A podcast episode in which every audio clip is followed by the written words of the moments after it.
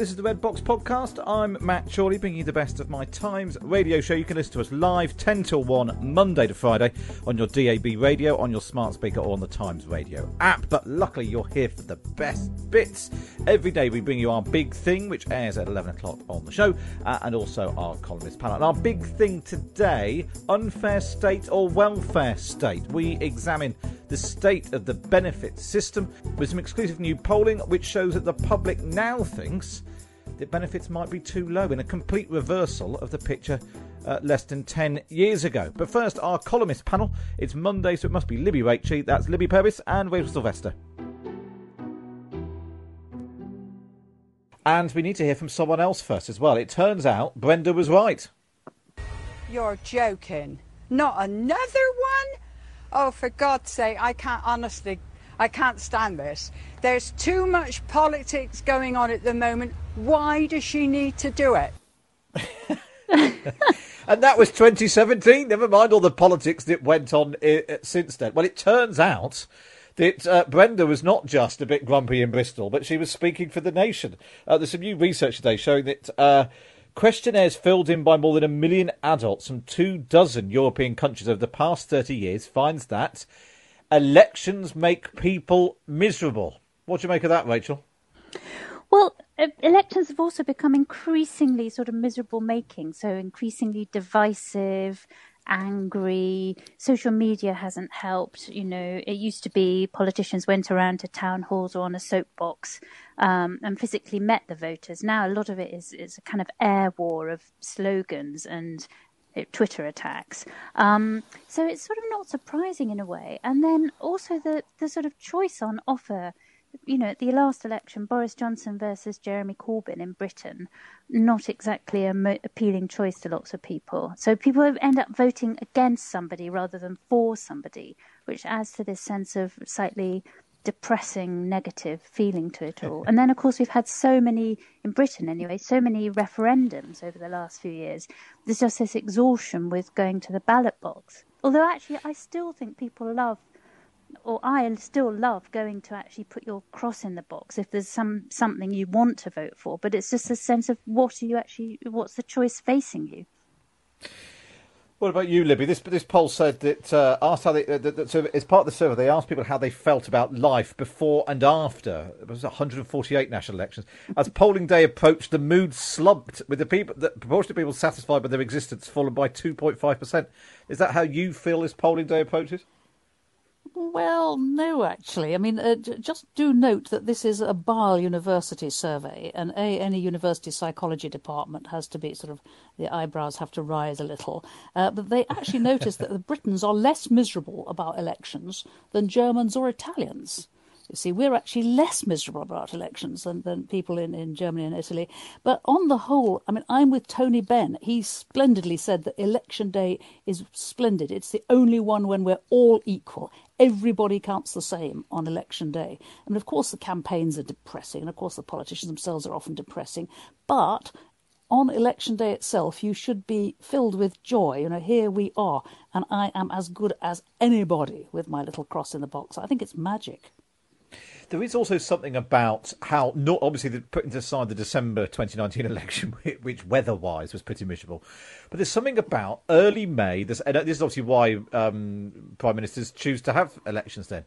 You know, heading off, it's normally a nice, crisp, sunny morning, and you you know you've got a spring in your step and new beginnings and all that sort of stuff. And when you do go and vote, you do feel like there's you know change is possible, or you know you're you're you're doing something positive, and maybe that's maybe that's why we feel slightly better. I'd be interested to know if it is uh, the, the the how we feel about it does does overlap at all with the mm. with the weather. Obviously, we have got um, a big chunk of uh, chunk of local elections happening this year. Uh, Rachel, do you get as excited about?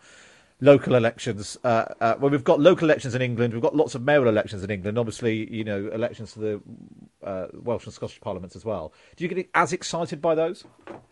I don't, and I know that's probably bad because actually, you know, your everything from your bins to whether or not the roads are shut, are down to your local council. But there just feels like less of a buzz about it. I think also people don't know who their councillors are, so you don't have that sense of voting for an individual in quite the same way you do with, with an MP. Uh, so I don't. No, I don't. Um, and I think probably a lot of people don't as well. But I, the interesting this time, the Scottish Parliament elections are going to be hugely significant um, because of the issue of independence, and if the SNP win there, you know, despite all the psychodrama with Alex Salmond and Nicola Sturgeon, we're all going to be watching that one. what do you think? I mean, that's probably the biggest, uh, but you know, for, for political watchers, that's the biggest battle, Libby. Yes, of, of course it is, and and I mean it's it's you know I uh, my father was a Scot and I, he'd be just so horrified at what's going on at the moment. I don't know how he'd feel about independence or whether uh, Scotland should have independence. But as to local councils, what's interesting is, you see, at the moment we're all rather fond of our own local councillor here because he's been organising all the rotas very efficiently for the volunteers at the vaccination centre. And I think up and down the country this is probably repeated. Suddenly people are knowing who their local councillor is and how their local councillor is helping on the vaccination uh, vaccination rotas or whatever, and and uh, that'll be a huge vote winner. You know, the sense of someone visibly doing something rather than being in some invisible committee and nothing happening. Yeah, in fact, my local council on on Saturday night we had a power cut just as we were settling down with a takeaway to watch Saturday Night Takeaway. We had a power cut, so I went on our local Facebook group and said, "Has anyone else lost their power?" And the fir- one of the first people to come back was the local councillor. He sent me to the website to report what had happened and to get an update. And I thought, well, that that's he's done more just mm, in that yeah. five minutes to explain uh, to, to, sort of influence my life than probably the, the, entire time we've lived in this house. So I was very pleased with. Uh, we're very pleased with that. It was interesting. You, you, you make the point, Rachel, about what's happening in, in Scotland. There was this uh, story over the weekend, this poll in the Sunday Mail, saying that support for independence has dropped to just 50% for the first time since June last year, uh, suggesting that the civil war within the SNP has dented the campaign to break up Britain. Um, I mean, it's got to fall a lot further, really, hasn't it, before it really starts uh, suggesting it, it's had an impact on uh, Nicola Sturgeon. But it, it's not great timing for Nicola Sturgeon as we gear up for the elections in, in May. Divided politicians, divided parties, anyway, tend not to to win elections. There doesn't seem to be any doubt that, that the SNP will emerge still in power in Scotland, but it's whether or not um, uh, she has her wings clipped. Um, and it's just an extraordinary about turn, isn't it, given that her and Alex Salmond were so close? I know. It's really incredible, actually, the way in which, you know, their dream of independence is closer than ever. It really is. You know, the polls are moving in that direction. Boris Johnson, incredibly unpopular in Scotland. But yet the personality, you know, faction fighting, somehow the, the self indulgence of that is incredible. That politicians somehow can't see the big picture, that their dream is closer than ever, but yet they're still going to engage in this internecine warfare. Um, it's really uh, uh, extraordinary. What I don't know is to what extent uh, the problem is. I think the other parties are just not um, still seen as really credible alternatives in Scotland. So that's one of the problems is when there isn't a sort of strong opposition, then this effectively what's become almost a one-party system. Um, you know, there's a sort of self-indulgence is allowed to develop. Yeah, I was struck actually. Uh, Anas Sarwar, the new Scottish Labour leader, was on uh, Times Radio yesterday, speaking to Tom Newton-Dunn and Gloria Piero, and I found him quite sort of open and engaging, and he he answered the questions, and he, well, he even made the mistake of when Tom asked him, uh, "Who's your celebrity crush?" He ended up giving three. Uh, I can't help thinking that whoever his new uh, spin doctor is, you'll soon stop him answering questions like that. Um, but may, yeah, maybe he will have a bit of an impact. It's probably he's probably not got time between now and the uh, the elections in May. Uh, Libby, let's and talk Ruth about Davidson your. Did, sorry, Ruth Davidson did manage to make a different dent on it um, for the Tories you know, when she was leader up there. So it is possible. It's just at the, you know, recently it's just been SNP has been so dominant. Yeah, no, it'd be interesting. It actually, yeah, mm. uh, uh, Ruth Davidson managed to do that thing of having a point of difference with the, the, the Tory leader in Westminster, and maybe Anas Sarwar needs to do the same with Keir Starmer. Oh. Uh, Libby, I love the way you two can't, your... get, can't get off Scottish politics, can no, you? No, no, let's get off it. I'm trying to talk about your column, Libby. I'm trying oh, to talk about God. it. so your, co- I thought your comment was really interesting today about it's about sort of the return of borders. We've we've all got so used to their you know, uh, you know, certainly in, uh, you know across Europe, you could until at least until Brexit, we could travel across borders with ease. But also, you know, lots of other places you could go uh, easily and not really have to think about where you went. You know, your passport, uh, you know, got you in almost anywhere. And now borders are back. Yes, it's fascinating. It's a sort of island claustrophobia that, that threatens us now because, you know, whether it was the Maldives or Magaluf or ski runs or, you know, city breaks, check out the northern lights, go see some penguins, we've all vaguely thought that, yeah, yeah, actually, you know, apart from a few really dodgy countries, you know, the world is pretty much open if we've got enough money and a passport, so off we can go. And suddenly, no, you can't. You know, extraordinary, sort of, there's, there's now lines between Norway and Sweden, there's lines between uh, the US and Canada, you know, between Spain and Portugal. You know, Germany's closed itself off at some points from Austria.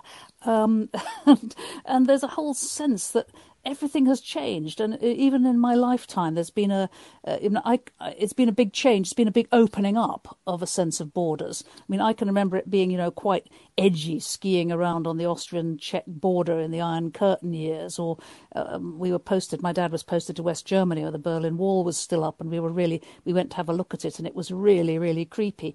And I think now we're we're suddenly remembering that there is such a thing as borders, and history doesn't stop. History changes. Uh, I think we're going to really value and be excited by travel again when we are allowed out of Britain, you know. And in fact, Gather Nicola Sturgeon, we're back to her again. She doesn't even want us in Scotland, does she? We're we're sort of uh, we can't go anywhere. There's a period when Mark Drakeford wouldn't let us into Wales. We are very trapped, aren't we, Matt? Trapped. Do you think, Libby, that uh, the borders will reopen with the same sort of speed in which they closed, or or will countries uh, get get a bit more used to be able to decide who comes in and who doesn't? And will we find that travelling might not be quite as easy as it was before? I think quite a lot of countries will have sort of got a bit of a taste for knowing who's here, you know, know, knowing who's there, and knowing knowing who isn't there. I mean, it's always an issue with us. It's been an issue because of, of migration, and that's a, a different kind of thing.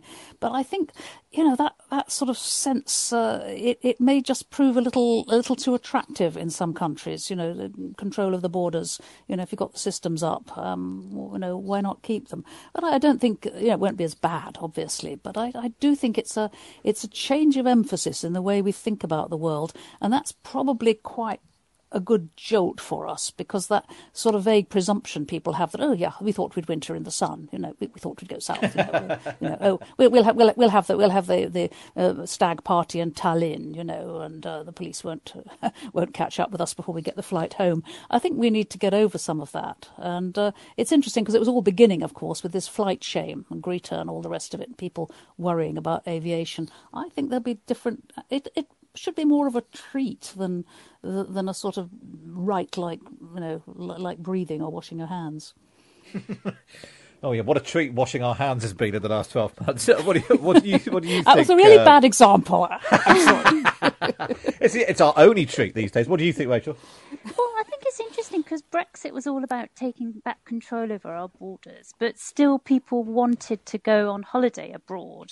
You know, it was take control over the immigration. But now we've been found that the pandemic has forced, you know, everyone's taken back control of their borders, and actually people don't like it quite so much. They want this open world. Mm. Uh, and I think it's partly that holidays abroad and holidays in the sun and adventure and travel it's all about sort of bringing creating the best sense of yourself isn't it? It's about you know you you um doing an exciting trek you with your family on the beach you living an idyllic life. Um and it's the build up to a holiday that's as exciting as the actual holiday itself often. Whereas now being locked down is the opposite of that. It's all about, you know, the drudgery of day to day life and, you know, running out of conversation with your friends and family and what do you, it's sort of what it's about opening up rather than closing down. And actually people want the openness in the end. Libby Purves and Rachel Sylvester there, and of course you can read them both in the Times every week. Libby on a Monday, Rachel on a Tuesday. Just get yourself a Times subscription. Go to the times.co.uk forward slash Times Red Box. Up next, unfair state or welfare state. Does Rishi Sunak need to spend more on the benefit system? That's next on the Red Box podcast. You're listening to the Red Box podcast. I'm Matt Chorley. Now, let's talk about benefits. Now, Downing Street will be hoping the big political story of this week will be the budget and all eyes on Rishi Sunak and what he will do with universal credit, with even conservative opinions split on how generous he should be. But first, let's turn the clock back. Do you remember this?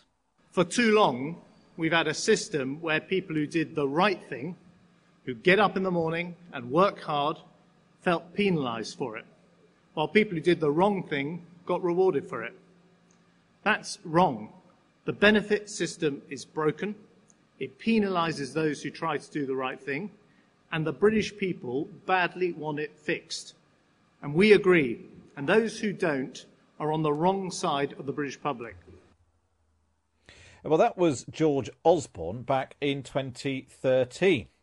Well, if the public agreed with him back then, they don't now. We've got some new polling from YouGov, which shows there's been a big uh, change. In fact, a straight swap in attitudes about the welfare system. Back then, more people thought benefits were too high, and now they think they're too low. Here to talk uh, through it is YouGov's Anthony Wells. Hi, Anthony. Hi, Matt.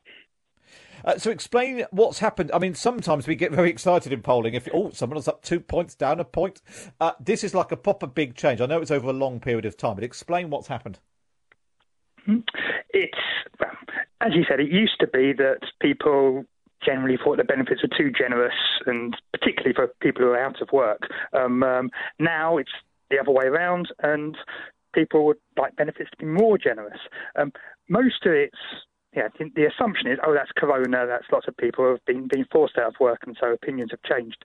It's not actually. It's a much longer term trend. Um, and if anything, it's without going all academic. The, the, when academics talk about it, it's sort of say, it's saying that public opinion is thermostatic. It's like a thermostat on a boiler. It's if you've got a Tory government for a long period of time, which we have, um, uh, doing generally Tory things and you know keeping benefits down, then public opinion starts to shift away from that. Now they get to a point where they think, oh, maybe they're too low now. Maybe they should be a bit more generous. That's what's happened here. Public opinion has gradually shifted towards benefits being more generous. It's interesting that you're, right. That this complete swap. If you imagine on a on a on a, it's difficult describing a graph on, on the radio, but it's, it's basically a big cross. So it used to be that people who thought the benefits were too high uh, was uh, at the top, and then that's gone down to the right, and then uh, the people who thought benefits were too low has gone in the opposite direction, and now uh, it, that's gone um, from 21% to 35%. Now I think benefits are too low. Big chunk in the middle think it's about right. And in terms of um, how this sort of feeds into uh, politics right now, and you know th- those those sort of you know the welfare system is broken speeches from George Osborne now just feel like a a really long time ago, and that people now say that um, far from it being, uh, you know, back then, 63% thought the benefit system was not strict enough and was open to abuse and f- uh, fraud. Uh, that's now um, down to 39% of, of voters. Uh, so the, the, is that because people think the benefit system has been fixed? And what should you know the politically sensible thing for Rishi Sunak be to do in the in the budget this week? Um, I don't think it's been fixed because you've also got it going up in the other direction. You know, more and more people think um, um that it's it's too strict, and you know, so people still think there's problems, but it's different problems. Now, now there's a there's still a significant chunk of people who think it's it's um, um, it's not strict enough, and people are abusing it. But there's also a growing chunk of people who think that it's far too strict, and that people who genuinely need help are missing out because the government is is um, um, being too bureaucratic and too strict and too cruel. Um, um, so it's one of those where it gives Rishi Sunak a much more difficult balance. Here, once upon a time, you he could easily play to that audience of people who just thought that a large chunk of benefit claimants, claimants were scroungers. Now we can't. You've got a trickier thing of balancing it and making sure that people think it's fair and that you are not only cutting down on people who are taking advantage, but also ensuring that people who genuinely do need help are actually getting it. Um, there still are actually some areas where public opinion is very, very one sided. Um, if you go and look at particular groups, the percentage of people who think that disabled people need more help and that the benefit system should be more generous is overwhelming. That's not a sort of 30-30 balance. That's sort of that's 45 to seven.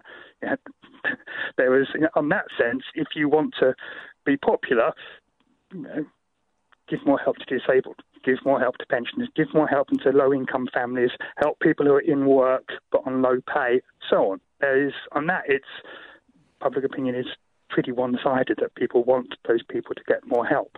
So his balance there is, is can he afford to keep paying without running up too much debt? That's his his real challenge. Is not what you do on the benefits; it's how do you pay for it.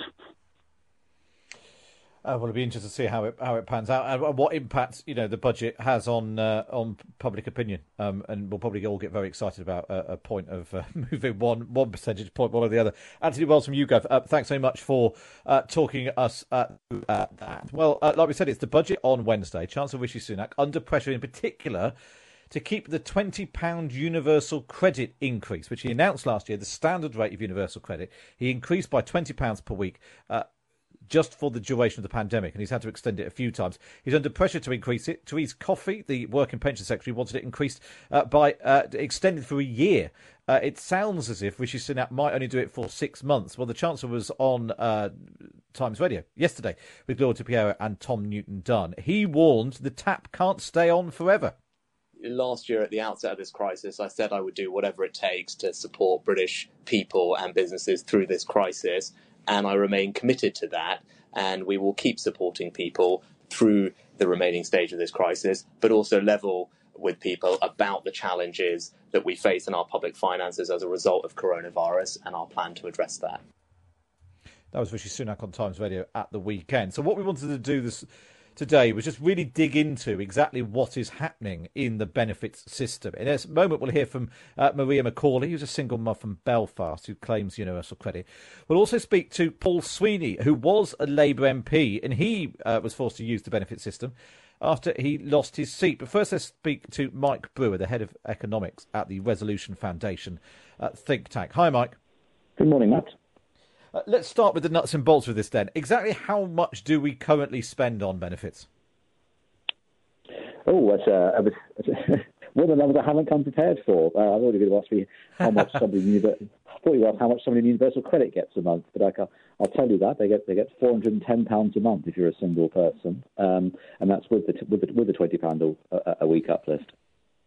And how does that um, uh, stack up? If you're uh, because there are sort of different elements to it, aren't there? So how how can be four hundred and ten pounds a month? Uh, lots of people li- listen to this would think that didn't sound like a, a, huge amount of money. If you've got housing bills and food bills and heating bills and so on, um, what other elements? Because uh, universal credit was sort of designed to bring loads of uh, benefits together into one, but then there's sort of lots of elements in it. So how how can that add up?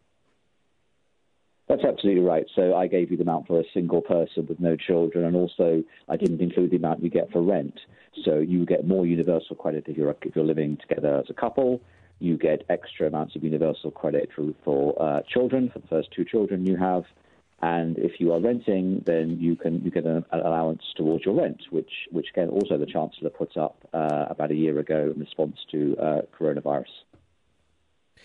And the key thing is that even quite you know, modest changes, the tw- you know, adding twenty pounds per week to the basic rate, uh, costs phenomenal amounts of money, isn't it? It's like four billion pounds, I think, every time uh, Rishi Sunak has extended it. So, uh, uh, and I suppose it's also the, if you're going to be generous at a time when more and more people are claiming, that does only add, add, further adds to the bill. Well, uh, there are different ways of thinking about this generosity. So the the £20 a week decision, uh, if we look at all the people who are getting universal credit and working tax credit, it's about 7% of their income. So he, he, boosted their incomes by 7% a year ago, and what he's thinking about now is when do I take away that 7% on average? Um, and people on a, you know, for people on a low incomes, having to do without 7% of your income, and it could be more, of course, that's just the average, but having to do without 7% of your income uh, you know, can, can, be very, very difficult. And then we can zoom out to Rishi Sunak's problem, um, which, as you say, these are also these are large sums of money. There are between five and six million people who would get this twenty pound a week extra, either because of universal credit or because of tax credits. And if, if anything, it's more like six billion pounds for the whole year um, to carry on extending it. So, you know, yes, he will be very mindful of the cost of public finances. But I think you know, what I would say is to play his words back to him and, and, and, and ask him when he thinks this crisis will be over. And I think it's it's certainly certainly not over yet, and it's it's doubtful whether it will be over in six months' time as well. It's really good to speak to you, Mike Brewer, the head of economics at the Resolution uh, Foundation, on uh, exactly how the benefits system works. Up next, we're going to speak to two people um, who've uh, been on the receiving end of uh, the benefits system. We'll do that next on Times Radio. Times Radio with Matt Chorley. Okay, we've been talking about what public opinion says about the level of the benefit system, but what about being on the receiving end of it? Delighted now to be joined by Maria Macaulay, uh, who lives uh, in Belfast and receives universal credit. Hi, hi, Maria. Hello, how are you? I'm very good. I'm very good. Thanks for joining us. We've also got Paul Sweeney. Paul was the Labour MP for Glasgow North East between 2017 and 2019, but had to claim universal credit after losing his seat. Hi, Paul. Good morning. Hiya. Uh, uh, thanks for joining us. We'll, we'll, come to you in a second, Paul. Maria, explain your situation to us. Um, how uh, how do you find um, universal credit? What elements are you getting? Uh, just talk us through your situation.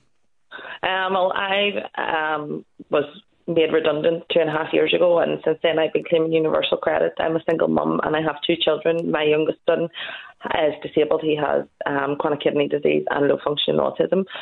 Um, so I've I've been on the benefit from for two and a half years, and I honestly don't think that I will be coming off it any anytime soon. Even when my son does grow up, he will still require supervision at all times. And how did you find that process of, of I mean, it's a stressful enough time when you um, you are made redundant, and then yeah. navigating your way through the system. There's been in the past lots of criticism about uh, getting through universal credit and that sort of thing. How did you find entering mm-hmm. that process? Um, the the claiming it itself was fairly straightforward, but the hoops you had to jump through just to get anything. The the appointments at the job centre constantly, like two to three times a week, showing, making sure you're claiming um, you had your right um, passport and documentation and stuff. But even after that, it was just a real snowball effect. You go onto universal credit, and it just created so many problems: rent arrears, tax credit overpayments, um, still paying back rent arrears now, still paying back tax credit overpayments, still paying back an advance loan. You know, so it's it's a badly designed system, very very poorly designed. So just just explain for people what that means. So so you get essentially approved for the yeah. uh, um, uh, to receive universal credit, but then there's a delay until you actually start getting it. But then they give you yeah. they essentially lend you some money, yeah. and then you then have to pay that back later on with the universal credit that you do receive. Yeah. So there's a deduction. I took uh, an advance, quite a big advance. It was the, the, maximum that they would give me, and I paid it back over the course of a year, um, eighty-five pound a month until it was paid out. Okay, uh, let's bring in uh, Paul now. Uh, Paul, uh, describe for you, you, what happened to you when you lost your seat. Well, I mean, it's, it's kind of part of the risk of going into elected politics. You know that you're at the mercy of an election, and it just unfortunately didn't work out. And uh, after I, after I lost my seat, I actually got involved in uh, Angela Rayner's campaign for deputy leader of the Labour Party, and that was obviously a temporary bit of work during that campaign. And when it ended, I actually realised, goodness, for the first time since I was 14, um, I've actually not got any paid uh, income coming in. So uh, given the nature of the lockdown, which had kicked in by that stage, and everybody was in a bit of a disoriented state, I thought, well, there's nothing else for it really. I, I know certainly from my dealings with constituents as an MP that um, you know was encouraging people to, to make use of the benefit system and the social security system. So I thought, well, there's no shame in applying for it because certainly um, I'm a entitled to it and b would would make use of it just now given the kind of situation I was I was facing. Um, and uh, the way the calculation works is you, you apply it, which I actually find, I suppose, as a relatively young person, um, IT literate, I found the application online reasonably straightforward. Bearing in mind that the government had simplified it at that stage, applied online, um, and then after five weeks, I think it was about the four week stage, I found out what I was going to actually get. And I got it was five weeks later, I got a payment of uh, two hundred eighteen pounds. Uh, so it's not exactly um, it, it, you know, extravagant, but it certainly takes the edge off the kind of kind of worry that you might be facing certainly at that stage. But certainly, you know, I was lucky enough to have some savings from the, the redundancy payment I received, which has taken a lot of the pressure off me in terms of like actual destitution. But um, but certainly it, it's not nowhere near enough to live off of. Uh, but it certainly just buys you a bit of time. I think that's the main thing. But for people that are really on the breadline, um, it's nowhere near enough to survive, and it's the lowest of any developed country actually um, in terms of previous employment uh, pay um, that we have in social security. So that's a real concern given the situation just now with the state of unemployment. Uh, and Paul, when you having been a, a, constituency MP, probably dealt with people struggling with universal credit and that sort of thing. Was there anything that surprised you about the process or even the amount of money that you got, but just sort of seeing it from the from the other side of the fence, if you like? Well, I think it was just the uncertainty of having to wait so long initially, uh, and you know, as we've heard, you know, people often um, need to take out that advance payment, and you're kind of starting on the back foot right away, you know, and that's really a, a, an unfortunate situation for someone who's already financially distressed to be getting into um, already finding themselves on the back foot in, in debt right away. So I think that's a major flaw in the system, having to wait so long, not actually knowing what to expect. So how, how do you meant to budget? Uh, and it takes into account the fact such how much savings you've got. Um, so any savings uh, up to sixteen thousand pounds, I think it is, um, are taken into account in determining how much you'll get. So it's all a bit uncertain at the start as to what you can budget for. Um, and I think that's a major flaw in the system, just that initial uncertainty and obviously the, the sum itself is, is, is fairly pathetic. Um, you know what you actually get in the end. Um, so unless you do have savings to fall back on to at least extent, you're really struggling with it. Um, you know, and I, I, suppose I've just been fortunate that you know I've been able to kind of do maybe a month's work here and there, and then back on it again. You know, just given the uncertainty of uh, of um, the current situation with work and stuff like that. But certainly for the last five months, I've been relying completely on universal credit and my savings, which are pretty a pretty low level at this stage. So, you know, the pressure is creeping up at month by month, is watching your bank account dwindle away. And Maria, listening to that, Paul said that when, when he claimed he didn't, you know, he knew about the system from being an MP. He didn't see any shame in it. That's what it, what it's there for. Uh, it was a couple of years ago now. I think that you you started claiming, and I just wonder how you felt when you you'd been in a job, you were made redundant. How did you feel having to turn to universal credit, given that you know all that stuff that we heard from George Osborne, the you know the benefits is not working and people taking advantage and all that sort of stuff. How did that feel when you when you had to turn to the benefit system? Well, I just found the whole press process really mentally draining. Every week, every month, there was just a new problem, another occurrence, something else that had to be dealt with. And like from coming out of work and having to move on to a benefit system, but a benefit system that's so poor that doesn't support you, that it's not paid at a rate that is livable, it's just horrible. And given the fact that we were one of the first people to move on to universal credit, a lot of the problems that we ran into, they have already sorted, and some they've addressed some of the issues, and there is still some issues there, and still rent arrears and overpayments and triggering um, debt and stuff. But it was just constant nightmare the whole time, and it's only now things have started to settle. I know what I have, and I was the same too. I was constantly having to rely on parents and family to send me money because there just wasn't enough. There was bills coming in because when you were in employment, you know, you used your credit card, you, you had um, Sky, you know, you had you didn't think you were going to not have a job, so you weren't prepared. I didn't have any savings whatsoever, so I was just completely floored for that first thirty year. And now, only now that I'm just like really getting on my back on my feet again. I'm not. I don't have a lot of money, but what I have lasts me now. Whereas I was constantly having to borrow and borrow and borrow. We should point out that Kathy's just been in touch, saying, want to make the point that um, uh, people who are on legacy benefits haven't received the twenty pound uh, universal credit uplift. So if you were yeah. on benefits, you know, particularly before um, the time that you went onto universal credit, you wouldn't have had that twenty pounds uh, extra. Mm. How, how, how was what difference that twenty pounds made to made to you, Maria? It's made an awful lot of a difference. I mean, just Christmas was terrible, like trying to get stuff for the children and trying to buy presents and stuff.